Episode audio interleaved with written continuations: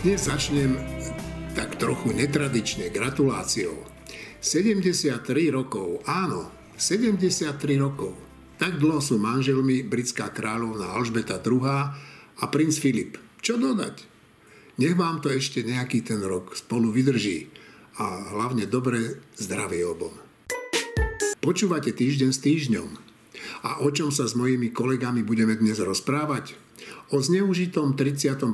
výročí novembra 89, o výbere nového generálneho prokurátora a o neustále krachujúcej a zle fungujúcej všeobecnej zdravotnej poisťovni a samozrejme aj o tom, aký darček nám pred Vianocami pripravuje predseda vlády. Včera, teda vo štvrtok a dnes teda v piatok, v historickej budove Národnej rady kandidáti na funkciu generálneho prokurátora celé hodiny čelia a čelili otázkam, ktoré majú odhaliť ich odborné predpoklady vykonávať túto funkciu, ale hlavne pokúsiť sa zodvihnúť oponu, za ktorou sa skrývajú ich skutočné charaktery. Lebo čo si budeme hovoriť, v tejto funkcii na charaktere záleží. Mňa najviac zaujímali ich odpovede na otázku, prečo sa voči tomu, čo sa na generálnej a špeciálnej prokuratúre celé roky dialo, nikdy verejne nevyjadrili, či nepostavili sa voči svojim nadriadeným. A musím povedať, že ma odpovede niektorých dosť klamali.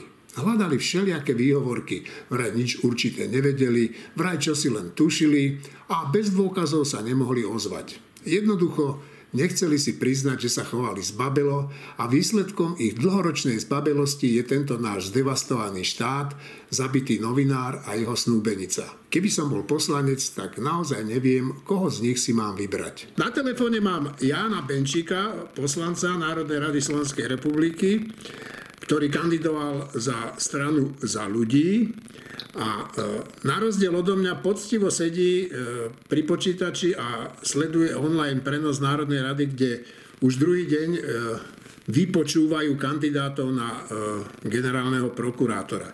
Janko, tak prvá otázka. Aký ty máš základný pojem z toho, dojem z toho vypočúvania? Tak dojem mám z toho dobrý, že konečne niečo také je tu vôbec možné, že verejnosť sa môže dozvedieť takéto veci na ktoré sa aj tu na slobodne každý môže opýtať, každý poslanec môže opýtať a sú najmä členové ústavnoprávneho výboru a tie otázky naozaj idú na telo a nešetria tých kandidátov a to je veľmi dobré. No. Dobre, no, čak, e, toto nahrávame v čase, keď ešte neboli všetci kandidáti vypočutí. Myslím, že ty si videl troch alebo štyroch, možno piatich, to neviem v tomto okamžiku. Nie, nie, včera, včera som videl troch, no a dnes, dnes je teda pred komisiou štvrtý. Dobre, tak vieš mi niečo k tým trom povedať? Poďme na Čentéša. Pán Čentéša považujem nepochybne za veľmi slušného človeka a takisto veľkého odborníka na trestné právo. Je to profesor samozrejme. Pán Čenter bol už raz právoplatne zvolený do funkcie generálneho prokurátora, ale bohužiaľ ako vyčlen Smeru pán prezident Gašparovič ho do funkcie odmietol vymenovať. No. A potom došlo, došlo k tomu, že Smer mal svojho kandidáta a Gašparovič ho bez váhania vymenoval. No a tu nás tam mi jedna vec vadí, že pán Čenteš vtedy zostal akoby príliš ticho a ani sa vlastne nikdy odtedy potom už počas pôsobenia Jaromíra Čižnára neozval, hoci na generálne prokurátore pôsobil a ak iste bolo mnoho vecí, ku ktorým by sa bol mal niekto verejne ozvať a kto iný, ak nie človek, ktorý bol za generálneho prokurátora právoplatne zvolený. Týmto ma pán Čentreš trochu sklamal. Možno je na vine jeho taká tichá, nekonfrontačná povaha. No ale práve toto v dnešnej dobe môže byť na škodu, pretože na generálnom prokurátore treba riadne poupratovať a to chce rázneho človeka, nie človeka, ktorý teda zostane ticho. Je subalertný. Ako sa hovorí, že je subalertný. Dobre, e, Jan Hrivnák. Jan Hrivnák ma najviac klamal svojou ústretovosťou, keď odpovedal na otázku Rastislava Šlosára, súčasného funkcionára Kotlevej ľudovej naše, naše Slovensko a predtým funkcionára Slovenskej pospolitosti. Pán Hrimnak na môj vkus až príliš ústretovom odpovedal a dorazil ma teda úplne svoj odpovedal na otázku, teda moju otázku, ktorú predniesol kolega Ondrej Dostal. A to sa týkalo, či by považoval za potrebné podať podnet na najvyšší súd na rozpustenie akékoľvek extrémistickej strany, ktorá svojim pôsobením a pôsobením svojich predstaviteľov predstavuje hrozbu pre demokraciu na Slovensku. No a pán Rivnák bol veľmi neurčitý, až v podstate sa vyjadril tomu odmietavo a vybral si tam toho odvodia Najvyššieho súdu ten, jedno z najabsurdnejších ako podľa mňa dôvodov a to, že e, ten súd argumentí, že tá strana nemá v súčasnosti až takú veľkú podporu, že by predstavovala reálne ohrozenie pre demokratické tých spôsob teda vlády na Slovensku a že teda nie je potrebné ju rozpustiť. A to zostalo, to zostalo bez nejakej odozvy? na tom Ondrej, Ondrej dostal veľmi sa správne a logicky námetol, že pokiaľ by nejaká takáto strana extremistická väčšinovú podporu získala, taký akýkoľvek pokus o rozpustenie by bol už zbytočný. No dobre. Včera tam bol ešte tretí prokurátor, ktorý je známy práve ostrým postojom voči extrémistom a fašistom. Tak to je pán Hons. No a práve tento kandidát ma zaujal najviac, pretože v podstate aj môjim zameraním keď sa zameral na podporu extrémizmu, tak vlastne jeho činnosť a pôsobenie poznám najviac. A vieme všetci, že Tomáš Hoc úspešne odstíhal Milana Mazureka, ktorý, ktorému aj najvyšší súd potvrdil finančný trest za rasistické prejavy. Odstíhal úspešne Mariana Kotlevu, ktorý je zatiaľ sa neprávoplatne, ale odsúdený na 4, 4 roky a 4 mesiace väzenia. Aj Tibera Rostáša, ktorý je takisto si zatiaľ neprávoplatne, ale tiež odsúdený. A veľmi zaujímavé je to, že práve Tomáš Hons začal trestne, trestne stíhať Roberta Fica, ktorý bol tedy predsedom vládnúcej strany ale tomuto trestnému stíhaniu zabránil Dušan Kováčik toho času vo VSB. No a odváha stíhať predsedu vládnúcej strany, ktorý schváľovaním trestného činu rasistu a extrémistu Milana Mazuroka bez pochyby porušil zákon, no podľa mňa určite svedčí v prospech tohoto kandidáta Tomáša Honza. A naviac Tomáš Honz bez váhania prejavil ochotu podať podne na rozpustenie akékoľvek extremistickej strany. Povedal, že po správoplatnení rozsudku nad Marianom Kotlebom by mala nasledovať žaloba týkajúca sa rozpustenia celej budovej strany naše Slovensko. A to je podľa mňa tá správna reakcia. Dobre, e, dnes si teda si vypočul, hovoríš jedného kandidáta a tým kandidátom je taká je jediný neprokurátor, je to sudca, sudca Klimek, Kliment. Tak, e, a tam som čítal na webe kopu všelijakých reakcií na tohoto človeka. No ja sa k tomu nechcem vyjadrovať, ale povedz mi ty, ako vnímaš ty to jeho vystúpenie. No, pán Kliment ma nepresvedčil hlavne jeho odpovede na otázky Ondra Dostáva a potom najmä Alina Baránika nepovažujem teda za skutočne také, ktoré by vysvetlili to, na čo sa títo dva oprávnene pýtali. A na čo sa ho pýtali oprávnene? Týka sa procesu s Cervanovou a potom najmä jeho spolupráce s všeobecne stilizovaným Petrom Totom, s ktorým napísal na túto tému dve knihy. Pán Baránik mu vytýka takú vec, že on ani nechce sa zapájať do toho, či sú tí obžalovaní tej kauze vinní alebo nevinní, ale ide mu o to, že prečo sudca Klímen tento rozsudok nedostatočne zdôvodnil a to až tak, že potom potreboval za potrebné dodatočne ho vysvetľovať troch knihách, alebo ešte tretiu napísal potom niekým iným. Dobre, Janko, no tak e, ty ešte počúvaj, my už musíme tento podcast vyrobiť. E, ja. Samozrejme, toto, čo si povedal, neznamená, že ty si rozhodnutý, že že koho by si chcel mať za generálneho prokurátora. Hoci e, veľa z toho, čo si povedal, naznačuje, že koho by si nechcel mať. Janko, ďakujem ti veľmi pekne, ahoj. Ahoj, ešte som tvoja, no. pán Šanta, teda pán Remeta, toto sú ešte pre mňa skutočne takto z ústretných vypočutí môžem povedať, že to pre mňa relevantný kandidát. Vypočuli sme si Janka Benčíka a neviem, či ste vysledovali, ja som sledoval pozorne e, teda to vypočúvanie kandidátov na generálneho prokurátora a e, ja by som sa vás pýtal, však isté, že je to posun zrejme k dobrému, že to takto, to, e, takto sa deje ten výber kandidátov na generálneho prokurátora. Martin, ako to ty vnímaš? To všetko, čo sa deje okolo toho?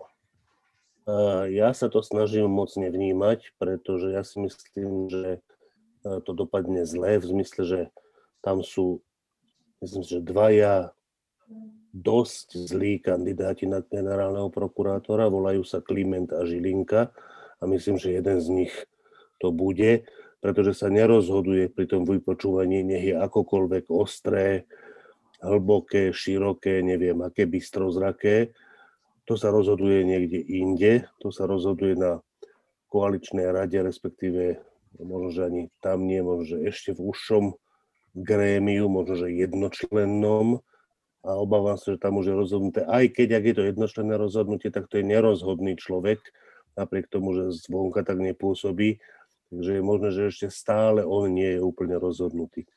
Ale ja si myslím, že Lipšic vytvára tlak, aby to bol Kliment, Kliment potom urobí z Lipšica špeciálneho prokurátora, že takto to dopadne. Keby som to sledoval, zbytočne by som sa rozčuloval. Dobre, a prečo si myslíš teda, že tí dva kandidáti sú zlí kandidáti? Uh, Kliment, akože, že keď mám byť úplne úprimný, tak to súvisí s prípadom Cervanova, kde on má úplne odlišný názor ako ja. A ja si myslím, že keď čítam jeho vyjadrenia, že sú že klame, čo teda naozaj by nemal súdca Najvyššieho súdu a kandidát na generálneho prokurátora robiť klame a väčšinou klame, lebo je hlúpy, že to nie sú úmyselné klamstvá, aby človeka oklamal, ale on je, on je podľa mňa úplne trkvast, nelogicky rozmýšľajúci a tak. Ale tam musím povedať, že, že môj vzťah k nemu je veľmi ovplyvnený tým, že máme na túto vec, ktorá pre mňa je dôležitá a pre neho zdá sa tiež veľmi opačný názor. Čiže ja aj v tom posudzovaní toho, že či on je hlupák alebo nie som, nie som asi objektívny. Zdá sa mi to, že úplne jasne, že on je, že on je krivý človek, narcis, tvrdenie, ktoré on tam povedal, že on bude rovnako pristupovať k opozícii aj ku koalícii, to je asi pravdivé tvrdenie. On bude ku všetkým pristupovať ako k handrám. To je jeho prístup k životu, si myslím. No, dobre, či toto. A o Žilinkovi nechcem veľmi rozprávať, lebo o ňom ja mám informácie, ktoré sú dosť škaredé, ale sú to v podstate klebety, aj keď od, ľudí, ktorým ja úplne dôverujem, ale s tým ja by som nechcel ísť moc. No, e, keď hovoríme o tom Klimentovi, tak ja mám jednu takú informáciu, a však možno aj ty o tom vieš, ktorá by mu mohla veľmi škodiť v prípade, že by sa tým generálnym prokurátorom stal. A to je to, že ten, e, ten proces e, s údajnými vrahmi e, Cervanovej bude v dohľadnej dobe, teda neviem, či je dohľadná doba mesiace, ale pravdepodobne bude znovu obnovený. No a keď bude ten proces prebiehať, tak tam sa bude výrazne často spomínať meno sudcu Klimenta, ktorý tom čase bude generálnym prokurátorom. Takže to nebude dobre. To, toto ja by som videl takto, že to má dve roviny. Akože ja si myslím, že, že on bol sudca, člen trestného senátu na najvyššom súde, ktorý definitívne o tom prípade rozhodol. A on rozhodol podľa svojho názoru, na ktorý má plné právo a povinnosť urobiť si na to názor. Urobil si názor opačný ako ja, ale to je v nejakom mysle v poriadku. Nie je to v poriadku v tomto prípade kvôli tomu, čo všetko v tom prípade vieme, že tam proste si myslieť, že, že tí ľudia sú vinní, to môžu ľudia s logickým myslením Tóta, Hanusa a Klimenta, akože to normálny človek vidí, že to nie je možné. Ale je to sudca, ktorý má na to nárok. Druhá vec je, že čo on urobil, ale to neškodilo. On sa absolútne choval proti tomu, že Súdca sa nesmie na verejnosti chovať tak, aby znižoval dôstojnosť súdcovského stavu. Čo on opakovane tými blbostiami, ktoré rozprával, evidentné lži, proste on sám sebe protirečil. Alebo rozprával úplne nepodložené klebety. Súdca, ktorý odsudil nejakých ľudí, o nich rozpráva klebety, ktoré navyše sú nepravdivé, ale aj keby boli pravdivé, pre Boha to je čo? Aby súdca po tom, čo niekoho rozsúdi, nerozprával k veci, ale klebety, kto si koho zobral a čo si on myslí o tom, prečo si ho zobral a ne, proste ale keď mu to neuškodilo doteraz, tak ja si myslím, že mu to nemá prečo uškodiť od teraz. Šimon? Šimon? Ja sa nebudem vyjadrovať k týmto dvom už menovaným, ja sa vyjadrím možno k jednému z lepších kandidátov, avšak nie pre mňa, a to je doktor Čenteš. Doktor Čenteš bol v minulosti právoplatne zvolený za generálneho prokurátora a jednoznačne bolo poškodené na jeho právach. On mal byť vymenovaný. Doktor Čenteš však 10 rokov alebo ešte dlhšie drží jazyk za zubami pred všetkými neprávosťami, podlosťami, korupčným správaním jeho kolegov, kedy sa vyjadril k tomu, kedy odsudil Trnku, kedy odsudil Kovačika, kedy odsudil eh, vedenie policie. 10 rokov alebo viac je konformný, sedí tam na, na tej prokuratore a drží jazyk za zubami. Pre mňa má byť generálny prokurátor aj niekto, kto má vyššiu morálnu integritu a kto, kto má odvahu. Doktora Čentéša pri všetkej úcte k nemu nepovažujem za odvážneho človeka, ani zďaleka za whistleblowera a myslím si, že v momentálnej situácii práve potrebujeme takýchto ľudí, Bohužiaľ, doktor Špírko na generálneho prokuratúra nekandiduje, keďže nebol nominovaný. Doktor Špírko by bol pre mňa jeden z tých, ktorých by som uveril. Ale to, to je len jedna časť celej tejto polemiky. Druhá časť je, že my máme chybný sovietský stalinský systém a to je kľúčový problém. Toto je iba, iba zástupné, zástupné problémy, ktoré momentálne riešime. Dokým nezmeníme fungovanie prokuratúry ako také, tak v princípe sa bude jednať o kozmetické zmeny. Možno teraz budeme mať šťastie a budeme mať dobrého alebo veľmi dobrého generálneho prokurátora, prokurátora ale my nemeníme systémovú chybu. No, to máš pravdu s tým systémom, to aj ja si myslím a myslím, že aj moji zvyšní kolegovia, ale pravdu o, treba povedať aj v tom, že, e, že pán Čentež nebol jediný, ktorý mlčal, z tých kandidátov, však eh, prakticky skoro všetci prokurátori mlčali. A keď sa ich človek, ja som to hovoril v tom texte, pýtal, pýtali na to teraz, no tak mali také divné výhovorky, však my novinári sme vedeli, čo sa tam deje, tak oni sa tvárili celý čas, že nevedeli. Šimon. Ja ešte potrebujem pochváliť Mariana Leška, ktorý sa tohto vypočúvania kandidátov zúčastnil. Doktorovi Čentešovi dával, dával skvelé otázky. Bol veľmi dobre pán Leško pripravený na toto vypočutie. To bola radosť sledovať no. grilovanie všetkých kandidátov. Všetkých. Myslím, že vynechajme tých, ktorí sa pýtali, to není to najdôležitejšie. Marína. Ja by som chcela povedať dve veci. Jednak e, chýbali mi tam otázky k minulosti kandidátov e, v zmysle napríklad boli ste členom komunistickej strany a podobne, čo sa týka najmä kandidátov s minulosťou vojenského prokurátora, pretože ak si niekto ešte pamätá, ako to bolo kedysi, tak vojenskí prokurátori za komunizmu boli vyberaní doslova, že jemným dezertným príborom. Tam sa nemohol dostať hoci kto musel to byť člen komunistickej strany, musel byť dôkladne preverený káder. To skutočne neboli ľudia, ktorí by boli v akomkoľvek opozičnom postavení voči e, diktatúre. Naopak, oni s ňou museli aj mentálne súznieť. A museli sa rozhodne tak javiť. Druhá vec je, že možno vnútri niečo pociťovali, ale ten systém ich časom obrúsil natoľko, že oni skutočne vojenský prokurátor nebol nikto, kto by voči komunizmu, voči diktatúre niečo mal.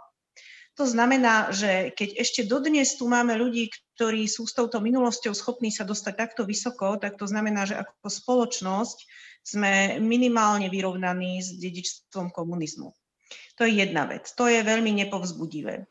Druhá nepovzbudivá vec je, že naozaj úplne minimálne sa hovorí o tom, že by, tá samotná, že by samotný systém prokuratúry mal byť zmenený a pritom to je úplne kľúčové. Nech sa tam dostane ktokoľvek. Ak nebude ochotný zmeniť systém prokuratúry, je to zlý generálny prokurátor. A tretia vec, možno marginálne povzbudivá je, že e, zaznelo zo pár vyjadrení o tom, že prokurátori, tí radoví, by mohli dostať väčšiu procesnú nezávislosť. A toto ja vidím ako spôsob, ako túto stalinskú pyramídu zrúcať zo spodu. Pretože zmeniť e, tento systém e, nemusíme len tak, že ho rovno premenujeme, že rovno vyhlásime, že ide o štátne zastupiteľstvo. Možno stačí postupovať od spodu tým, že tí radoví prokurátori tú procesnú nezávislosť dostanú. A v tom prípade už celá pyramída padá. Lebo to je jej podstata, tej pyramídy je, že generálny prokurátor dosiahne v podstate na každého radového prokurátora. Ako náhle by nedosiahol, pyramída by sa rozpadla. A mohla by sa to volať ďalej prokuratúra, mohlo by sa to volať akokoľvek, to je jedno. No však názor nie je podstatný, podstatné ako to funguje, hlási sa Martin Mojžiš. To sa teším, ako sa bude tá pyramída droliť pod vedením Juraja To je človek, ktorému tak vyhovuje stalinský systém čohokoľvek, na, kde, na, na čele čoho je on sám, že podľa mňa on tam bude chodiť s keľňou a s beto, s cementom a každú špáru bude ušpárchávať, aby tá pyramída bola tak solidná, jak len môže byť. Dobre, no tak uh, uvidíme, čo naša uh, prokurátorská pyramída, uh, čo sa tam vyfarbí.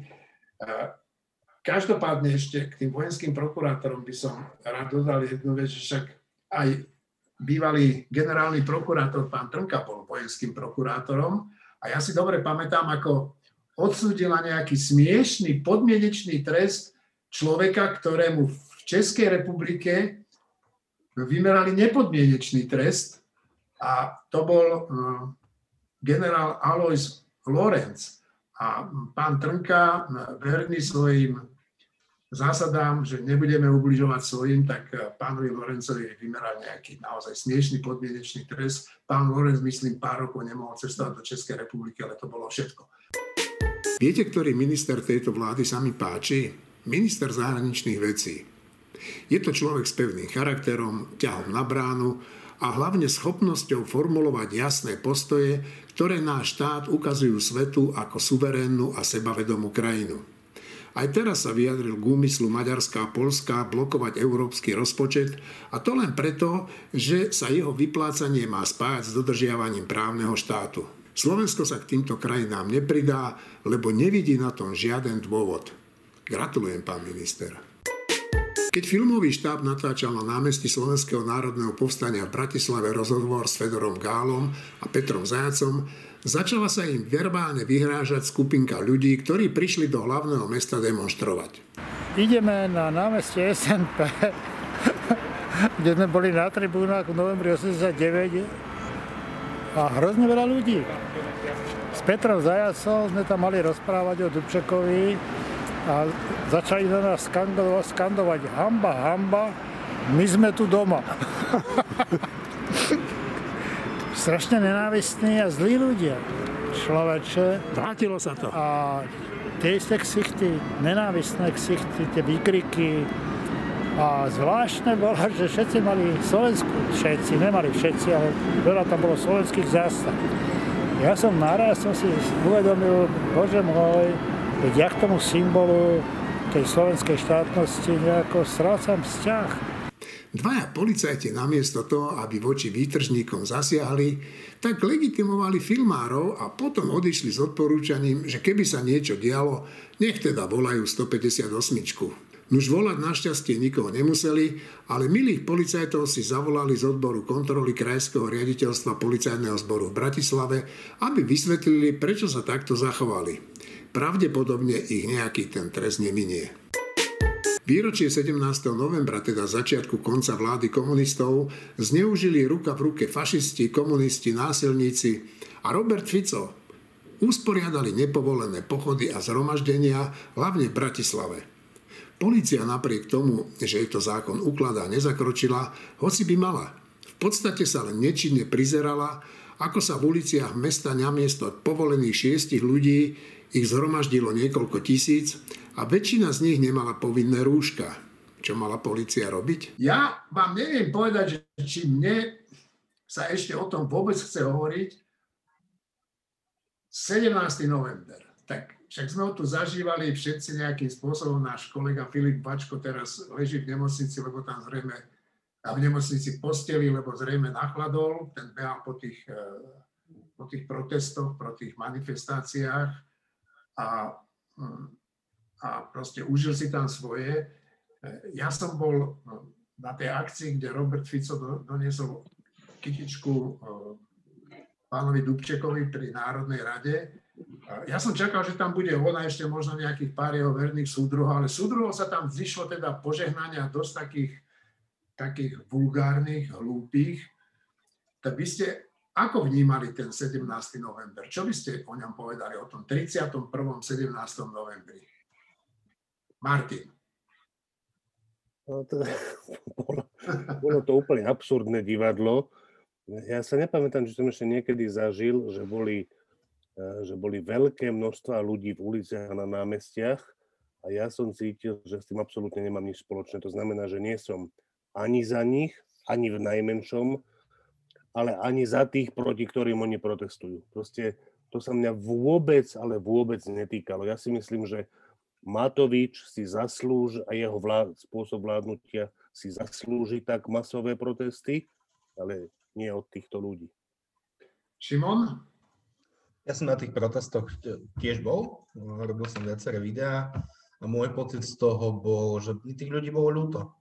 Ja som tam videl, nechcem byť zlý, asi to vyznie úplne hnusne, ale ja som mal dojem, že sú to často ľudia, ktorí sú nie príliš majetní a snažím sa byť čo najjemnejší, že asi ne, si nežijú nad pomery, nemajú sa dobre či ja, ja ich neobhajujem. Oni, po, oni pochodovali a boli na mítingu, ktorý organizovali fašisti, bolševici, Mečiarovci, eh, Jan Čarnogurský a, a Marčak. Ja ich neospravedlňujem, len to bol môj pocit, že mne ich bolo neuveriteľne ľúto, značnej väčšiny a k zvyšku, tomu agresívnemu zvyšku, pohľadskému zvyšku, k nich som cítil odpor.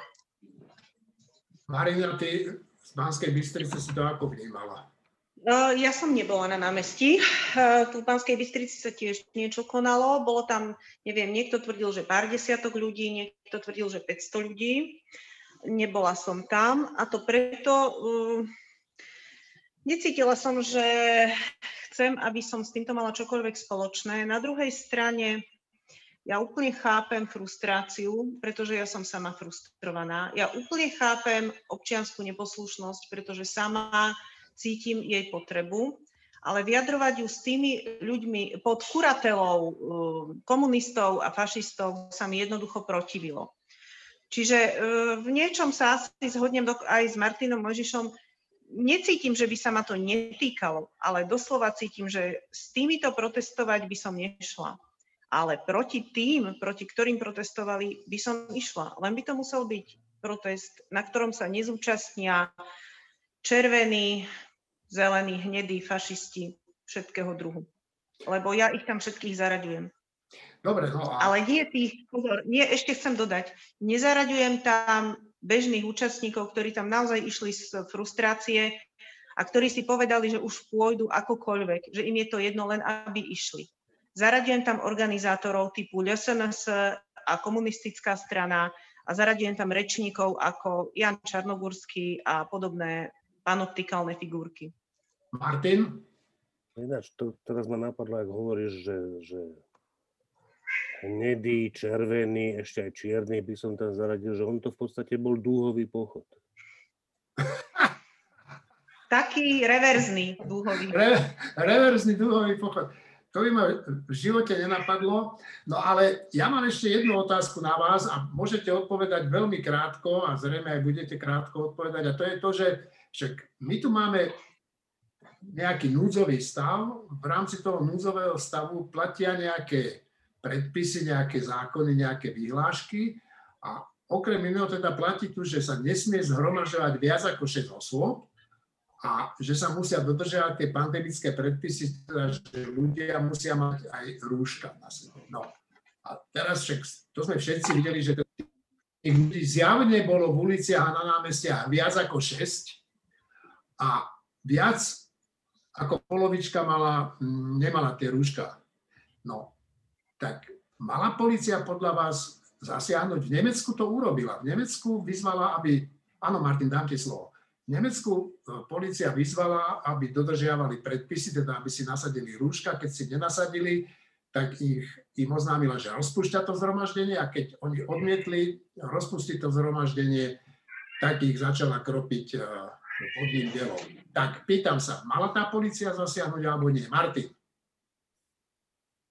Mne sa zdá, že to, jak to policia zvládla ten deň, je v poriadku v podstate. Akože, tam si treba uvedomiť, že to v nejakom zmysle e, je bojová situácia, alebo to veľmi ľahko sa môže preklopiť do bojovej situácie. To znamená, že k tomu treba pristupovať naozaj z taktického hľadiska, treba rozumieť, aká je moja sila, aká je sila mojich jednotiek, aká je sila nepriateľa alebo potenciálneho nepriateľa a zvážiť formu toho boja podľa toho, aké sú vyhliadky na úspech. To znamená, oni dosiahli dve základné veci, ktoré mali dosiahnuť. Nepustili tých demonstrujúcich úradu vlády. Ja si o tej vláde môžem myslieť, čo chcem, aj si myslím, ale polícia nemá pustiť týchto demonstrantov k úradu vlády, k bráne a to dosiahla. Nemá ich pripustiť k parlamentu, priamo k parlamentu a to tiež dosiahla. Tieto dve základné kóty ubránila tá polícia a či ísť do ďalších stretov, napríklad či ísť do toho, že vyžadovať, aby ste sa nezhromažďovali, alebo vyžadovať, aby ste mali rúšky, sa mi zdá, že to, to by mohlo vyhrocovať situáciu do miery, ktorú by tá policia nemusela ľahko zvládnuť. A ak je toto ak je toto vyhodnotenie situácie dopredu správne, tak je potom správne, že to nehnali do ostrejšieho stretu. No dobré, ale potom z toho vyplýva to, že naša policia teda buď sa bojí, alebo vie, že je slabá a... Nie, nie, policia, policia sa môže dostať do situácií, ktoré sú tak vážne, že ich v danej chvíli nevie zvládnuť úplne, uh, úplne na 100%, tak je dobré, keď ich zvládne do nejakého percenta bez problémov. Ešte raz, to je akože armáda, ktorá nevyhrá boj tak, že porazím nepriateľa na hlavu, ne, neznamená, že to je zlá armáda, že jediný dobrý výsledok armády je zničiť protivníka. Nie. Dobrý výsledok armády a v tomto prípade policie je dosiahnuť čo možno optimálny výsledok a to sa mi zdá, že v tomto prípade dosiahli. Dobre, Šimon? Nemyslím si, že prudký zásah vodnými delami so zotvorným plynom bez víziev bez čohokoľvek by, by bol správny. No, počkaj, Myslím počkaj, si, počkaj, že... Počkaj, to... Šimonko, Šimonko, prepáč, že ťa prerušujem, ale tu nejde o to, že bez víziev, tu ide o to, že však samozrejme, že ich mali vyzvať podľa mňa, eh, aby, aby si nasadili rúška, aby sa rozpustili. To, samozrejme, že pri dodržaní všetkých zákonných prostriedkov, tak to len aby bolo jasné aj ak by tých ľudí vyzvali, aby si tie rúška nasadili, ono by to nezabralo. A potom by muselo nasledovať vodné dielo a všetky tieto procedúry, ale ja nie som si naozaj istý, či že by to bolo, ako by povedal Boris Kolár, lege artis, asi by to bolo, bolo by to ospravedlniteľné, ale mohlo by to vyvolať ďalšiu eskaláciu, eskaláciu napätia celej spoločnosti a ja sa niekedy sa musíme pozerať aj na to, čo je správnejšie a lepšie ako, a na, nad to, čo je, čo je zákonné.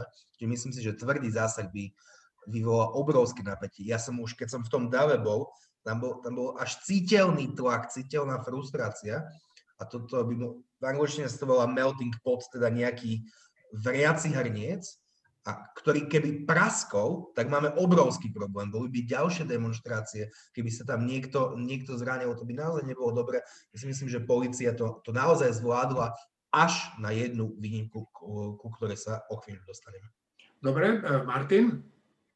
E, to je zvláštne, že keď to posudzujeme, keď to posudzujeme nie len z hľadiska toho jedného dňa a tých jedných demonstrácií, ale aj prípadných ďalších, tak vtedy veľmi stojí za zváženie, či sa nemal urobiť tvrdší zákrok, lebo to je otázka. Šimon hovorí, že keby bol tvrdší zákrok, tak by bola obrovský, obrovskú frustráciu tak a budú ďalšie demonstrácie. Naopak je ale možné, že práve, že tým tam nebol zásah, tak preto budú ďalšie demonstrácie a to je možné, že sa budú v tej ostrosti a hrubosti posúvať, posúvať ďalej. Čiže znova, ja si myslím, že tvrdý zásah by bol správny, keby sme tu, keby sme tu mali nemeckú políciu s dobrou šancou ten tvrdý zásah doviesť do konca.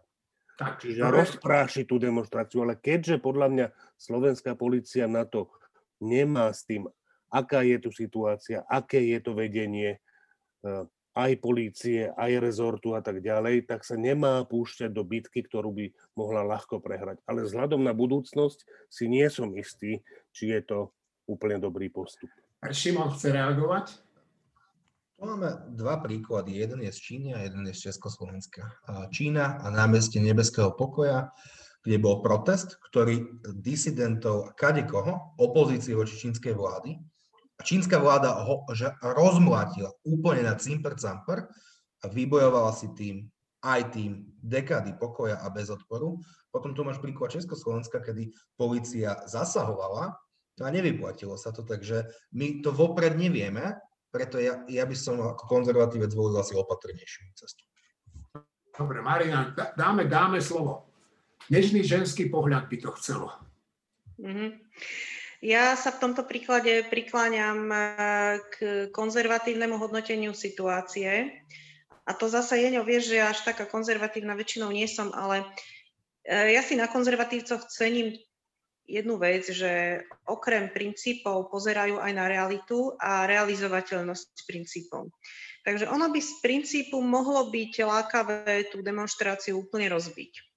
Pretože nejaké tie právne dôvody by sa na to našli, aj keď eh, samotný núdzový stav, jeho vyhlasovanie, jeho predlžovanie a nastoľovanie teda ďalšie je trochu ústavne otázne a nie je to úplne právne vyjasnené, či je to úplne v poriadku a to sa ešte časom možno bude riešiť, bude závisieť niečo od ústavného súdu a tak ďalej. My sme o tom v týždni písali a mali sme aj rozhovory na túto tému s odborníčkou.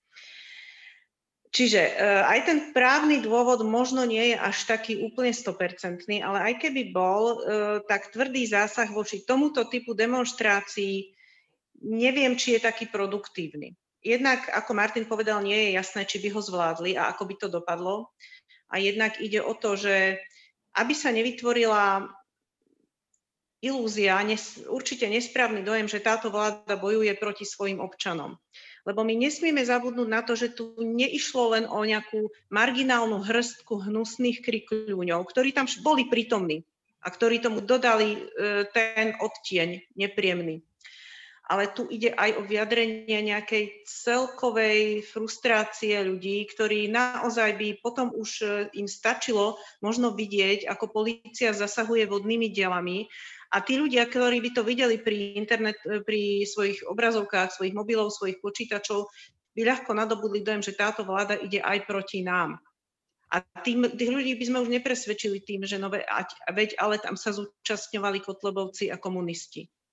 Tí ľudia by na toto už nereagovali ani zmierlivo, ani pozitívne. A ide o to, že v tejto pandémii, ak je niečo dôležité, tak zachovať určitú spoločenskú kohéziu, dôveru a ochotu ľudí správať sa civilizovane. Toto by k nej žiaľ neprispelo. Dobre, myslím si, že tú tému môžeme už nechať e, na pokoji. E, ja som od jednoho novinára e, počul, že teda, že čo toto bolo za demonstráciu, že vôbec sa o to nebavilo, že žiadne vodné dielo nebolo, žiadne obušky poriadne nefungovali, že on vlastne ani nemá o čom poriadne písať a nemal čo poriadne nafotiť. Tak aj toto je pohľad na tie demonstrácie. E, ja som mal úplne taký fascinujúci zážitok, e, keď som bol pri tej e, buste Alexandra Dubčeka pred Národnou radou a, stál som pár centimetrov od Roberta Fica, ktorý sa zúfalo dovolával pomoci od ľudí, teda nepriamo, a zúfalo ich vyzýval, aby išli proti tejto vláde vláde protestovať, lebo však ak teda tá vláda bude fungovať aj ďalej, tak on nevie, čo s ním bude. To bol môj e, poznatok e, z demonstrácie Roberta Fica.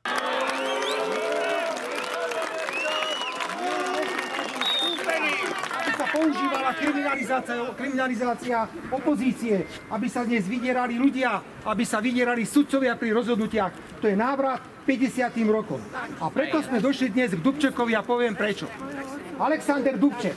A najmä tí, čo ste ešte aktívne pracovali a žili a pamätáte si rok 1968.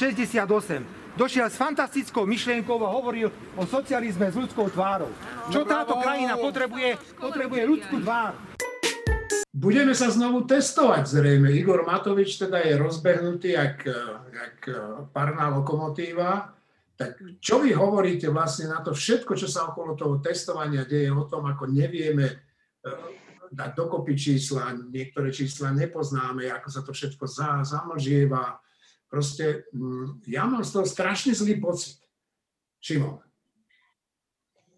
No, asi je, asi je vhodná otázka, či tie dáta nevedia dať dokopy, alebo nechcú dať dokopy. Ja, takže nemajú na to žiaden technický problém, aby tie dáta mali. Čiže buď sú tak nekompetentní, že to nevedia spraviť, to je inak dosť možné, by ma neprekvapilo, alebo to nechcú spraviť z nejakých iných dôvodov, držania moci alebo, alebo niečoho podobného. Takže to je, to je ten politický background. E, politický background je aj to, že, e, že premiér Igor Matovič poveril nákupom antigénových testov 16 miliónov e, ministerstvo hospodárstva alebo, alebo správu štátnych hmotných rezerv, ktoré je pod gesiou SAS a na transparentnosť má Sulik dohľadať s Kotlebom a, a s Ficom. Mňa začína fascinovať, čo Richard Sulik je schopný vydržať. Martin to minule spomínal takým príkladom vzájomného sa fackania, ale ja neviem, ako sa toto dá vydržať a ako je Richard Sulik submisívny voči takémuto správaniu. No, e, ja som sa dnes dočítal, neviem, či ste to čítali aj vy, že e, teda Robert Fico samozrejme ústami svojho hovorcu, poslanca, bývalého zamestnanca televízie Markíza vyhlásil, že oni teda berú do žiadnej komisie nepôjdu. Kotleba tak majatá nejako, ale úplne najzaujímavejší výrok mala e, riaditeľka nadácie Zastavme korupciu Zuzana Petková, ktorá povedala, že áno, my do tej, do tej komisie výberovej pôjdeme, ale najprv nám povedzte, že zmysel, na čo to máme nakúpiť. Čiže tá základná otázka je nezodpovedaná. Na čo my potrebujeme 18 či 16 miliónov testov? Martin. A to je taká zvláštna situácia, že, že novinári a do značnej miery aj politici pri hodnotení situácie by sa mali vyhnúť premrštenému psychologizovaniu a snaženiu sa jak si urobiť psychologické až psychiatrické portréty svojich spojencov alebo oponentov, lebo, lebo to je nebezpečné. Ľudia nie sú, väčšina ľudí nie sú psychológovia ani psychiatria, to sú také laické veci, ale my sa dostávame do situácie, si myslím, že nejako inak sa nedá pochopiť, čo sa v tej krajine deje, než cez pokus o o pochopenie psychológie až psychiatrie jedného konkrétneho človeka. Ja si myslím, že tie dáta, ktoré máme, akože jediné veľmi podstatné číslo, ktoré máme, je malý počet 5 až 10 tisíc denne PCR testov. Nie počet infikovaných, počet vykonaných testov. To je číslo, ktoré po plošnom testovaní je najdôležitejšie a hovorí nám, že z čísel nevieme povedať spolahlivo nič. Nič. Dobre, a keď nevieme povedať nič, tak prečo teda ideme robiť ďalšie plošné testovanie? Nuž, psychologizácia jemná hovorí toto. Igor Matovič vyhlásil svoj nápad plošného testovania za atómovú bombu proti covidu.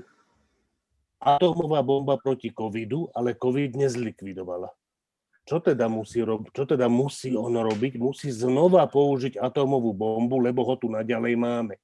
Tá vec, že asi to nie je atómová bomba, je celkom prirodzené rozmýšľanie a vyhodnotenie tej situácie, ale nie pri psychológii Igora Matoviča. On, keď povedal, že je to atomová bomba, tak to pre neho atomová bomba je a tým pádom je takmer nevyhnutné, že ju musí znova použiť, lebo jej prvé použitie vlastne nič nevyriešilo. No, keď hovoríš o tej psycho, psychologizácii, e, tak e, tu vidím, čítam článok, taký kratučký článok v denníku N, v ktorom Peter Brajer, to je vynikajúci slovenský psychiatr, povedal toto, budem ho citovať, že zdalo sa mi nevkusné, keď premiér posielal Richarda Sulíka kopať hroby. Hovorí psychiatr Peter Brajer. To je asi, asi dosť uh, presne povedané. Šimon, ty si chcel hovoriť. Nie? Tak dobre. Tak Marina, Mňa v súvislosti s plošným testovaním zaujalo to, že naozaj stále nič nevieme, nemáme relevantné dáta, neurobili sme žiadne relevantné závery, ale prichádzame k ďalšiemu kolu údajne. A jediné dáta, ktoré máme a na ktoré aj minister zdravotníctva hrdo ukazuje, je údajne teda zlomená krivka. Lenže jediné, čo nám v posledných rokoch sú tie počty vykonaných PCR testov. A to, čo sa drží na jednakej úrovni, potenciálne aj stúpa, je percento pozitívnych testovaných z urobeného množstva týchto testov. Čiže z toho je úplne jasné, že my sme nejaké hnusové väzy nezlomili. Ale som pevne presvedčená, že takéto pravidelné kola e, plošného testovania, tzv. dobrovoľného, zlomia väzy o občianskej dôvere a ochote ľudí ešte niečo robiť. Pretože ľudia budú mať čoraz viac pocit, že toto sa nedeje pre nich, ale deje sa to proti ním. Ak e, toto samozrejme by mohla vláda tomuto zamedziť a mohla by ľuďom ukázať tie dáta a vysvetliť im, že čo všetko to plošné testovanie, čo dobré im prinieslo Lenže keďže žiadne dáta nie sú, tak vzniká dojem, že buď nič dobré sa neprinieslo, alebo ak aj áno, nie sme schopní alebo ochotní to vyhodnotiť. Znamená to jedno, to, čo hovoril Martin, že je to celé z kategórie chlieb a hry a egotripy Igora Matoviča. Mňa to hnevá, myslím si, že to bude hnevať aj iných ľudí a pravdepodobne to bude znamenať, že ľudia znovu budú protestovať, aj pôjdu do ulic.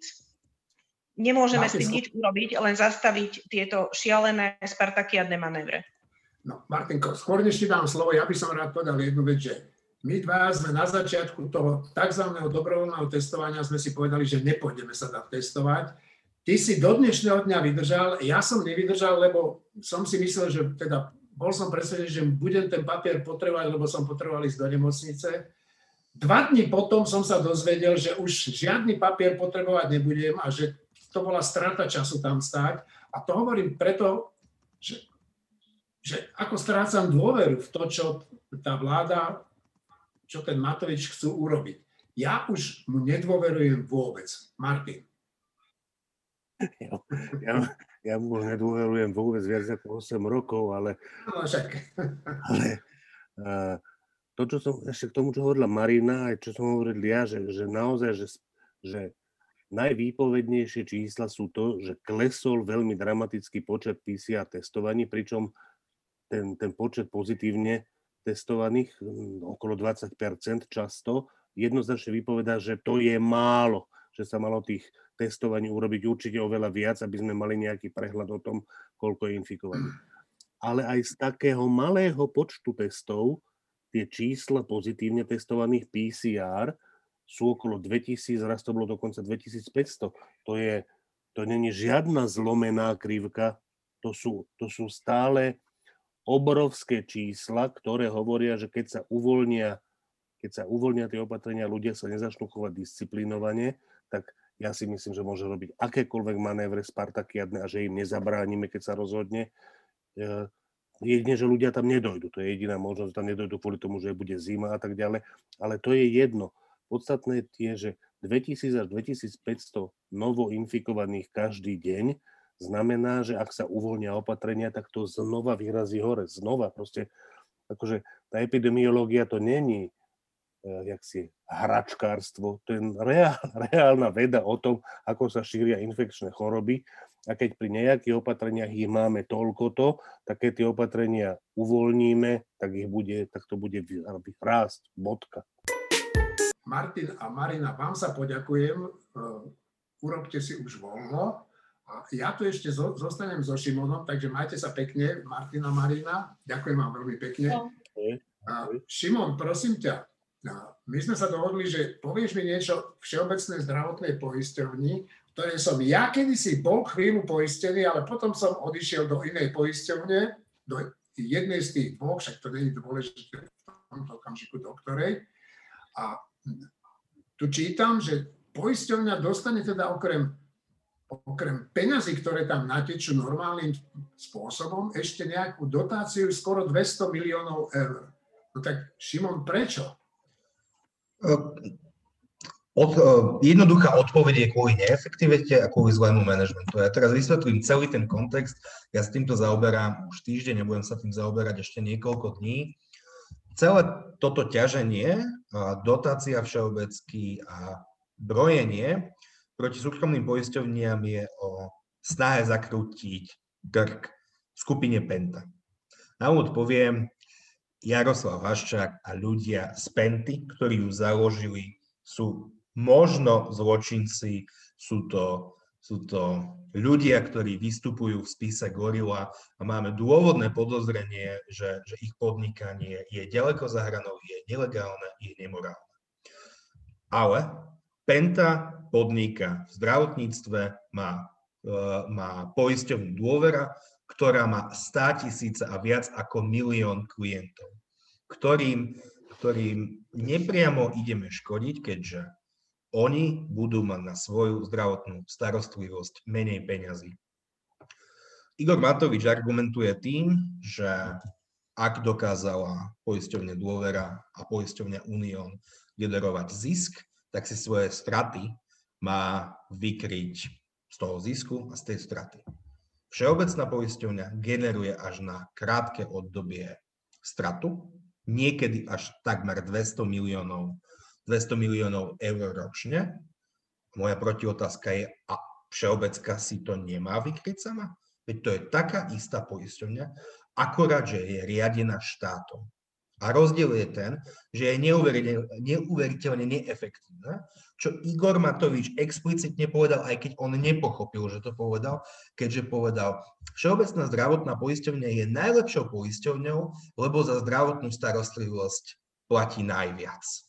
A to je, to je definícia efektivity. Keď tvoja konkurencia si dokáže tie isté tovary a služby kupovať za o mnoho lacnejšie, tak oni sú, efekt, oni sú efektívni a ty si neefektívny. Najvyššie to, že my dávame tých 198 miliónov do Všeobecnej zdravotnej poisťovne, to nebude znamenať, že tá poisťovňa sa zrazu stane efektívnejšou, lepšou, bude mať lepší manažment. My len látame a, a snažíme sa vykryť jej straty, ktoré však bude generovať aj aj, aj v budúcnosti. Je naozaj veľmi, veľmi poslucháčom odporúčam vypočuť si uh, reláciu s Martinom Smatanom, kde to, naozaj celú túto problematiku skvelo vysvetľuje. Dobre, no však e, čiže tá, tá dotácia zjavne nevyrieši nič, len to, že, teda, že trošku vyťahne nad vodu, aby sa mohla nadýchnuť a znovu sa ponoriť. To je e, jasné aj takému lajkovi, ako som ja. To politické pozadie si už spomenul, to je zrejme pokus o likvidáciu Penty. Ja si myslím, že, že im to nevíde, samozrejme, ale veď, hm, prečo sa týmto zaoberá nejaký Matovič a nejaký minister zdravotníctva, čo ja viem, to ešte, veď my tu máme nejaký úrad, ktorý vymyslel Rudo Zajac, ktorý mal a má stále veľké kompetencie aj v tejto oblasti poisťovania zdravia a zatiaľ nemá svojho svojho šéfa, čo je veľmi dôležitá funkcia v tom našom zdravotníckom systéme, tak prečo toho šéfa nemá? To je taký problém nájsť nejakého človeka, ktorý by to tam začal konečne riadiť tak, ako treba? Jediné logické vysvetlenie je, že súčasným aj minulým politikom vyhovuje, že tento úrad nemá šéfa, tým pádom je znefunkčnený a tým pádom môžu uh, presadzovať zdravotnícke politiky cez Všeobecnú zdravotnú poisťovňu. To je jediné logické vysvetlenie. Oni nemajú na čo čakať. To, to je úrad, ktorý treba urgentne, urgentne obsadiť. No dobré, ale však tak, keď tam bude ich človek, no tak prečo by, však on môže kooperovať s nimi, tak to sa tak boja toho úradu? Čím Zjavne áno. Ja úplne neviem, čím to je, alebo inak. celý tento, celé tento teater, celé toto divadlo je o jedinej veci a to je snaha tejto vlády, nie tejto vlády, uh, istej časti, ktorá má však najväčšiu moc, je to snaha postupnými krôčkami uh, zarezať súkromné poisťovne, teda aby vykrvácali finančne a za tým je snaha o vytvorenie unitárneho zdravotného poisťovňa. V programovom vyhlásení vlády to je napísané, že zvážime, oni to očividne zvažujú. A ešte jeden paradox. Istá časť tejto vlády je etatistická a ľavicová a až socialistická a je totálnou odporkyňou trhových riešení. To sme ešte ani pred voľbami si neboli istí, ale ukazuje sa to každým dňom viac a viac. No, to máš síce pravdu, asi teda pravdu, ale na druhej strane treba jasne povedať, že tie systémy tých zdravotných poisťovní minimálne v Európe, čo viem, sú všelijaké, sú to takéto zmiešané štátna so súkromnými, alebo len súkromné, alebo len jedna štátna, alebo len jedna poisťovňa. No tak čo je na tom zlé, že by tu štát mal len jednu poisťovňu? Však to by sme potom úplne v pohode mohli dávať nie 200 miliónov ročne, ale miliardu ale to už sa dostávame do klasickej ekonomii. No, keď máš na výber tri krčmy a môžeš si vybrať, tak tie krčmy medzi sebou bojujú, snažia sa o to mať, ja neviem, lepšie pivo, alebo lacnejšie pivo, príjemnejšiu obsluhu, príjemnejšie, príjemnejšie prostredie. Vymysli si hoci čo, ale keď máš jednu krčmu, tak môžeš na ňu frflať a keď chceš ísť na čapované pivo, tak tam ideš.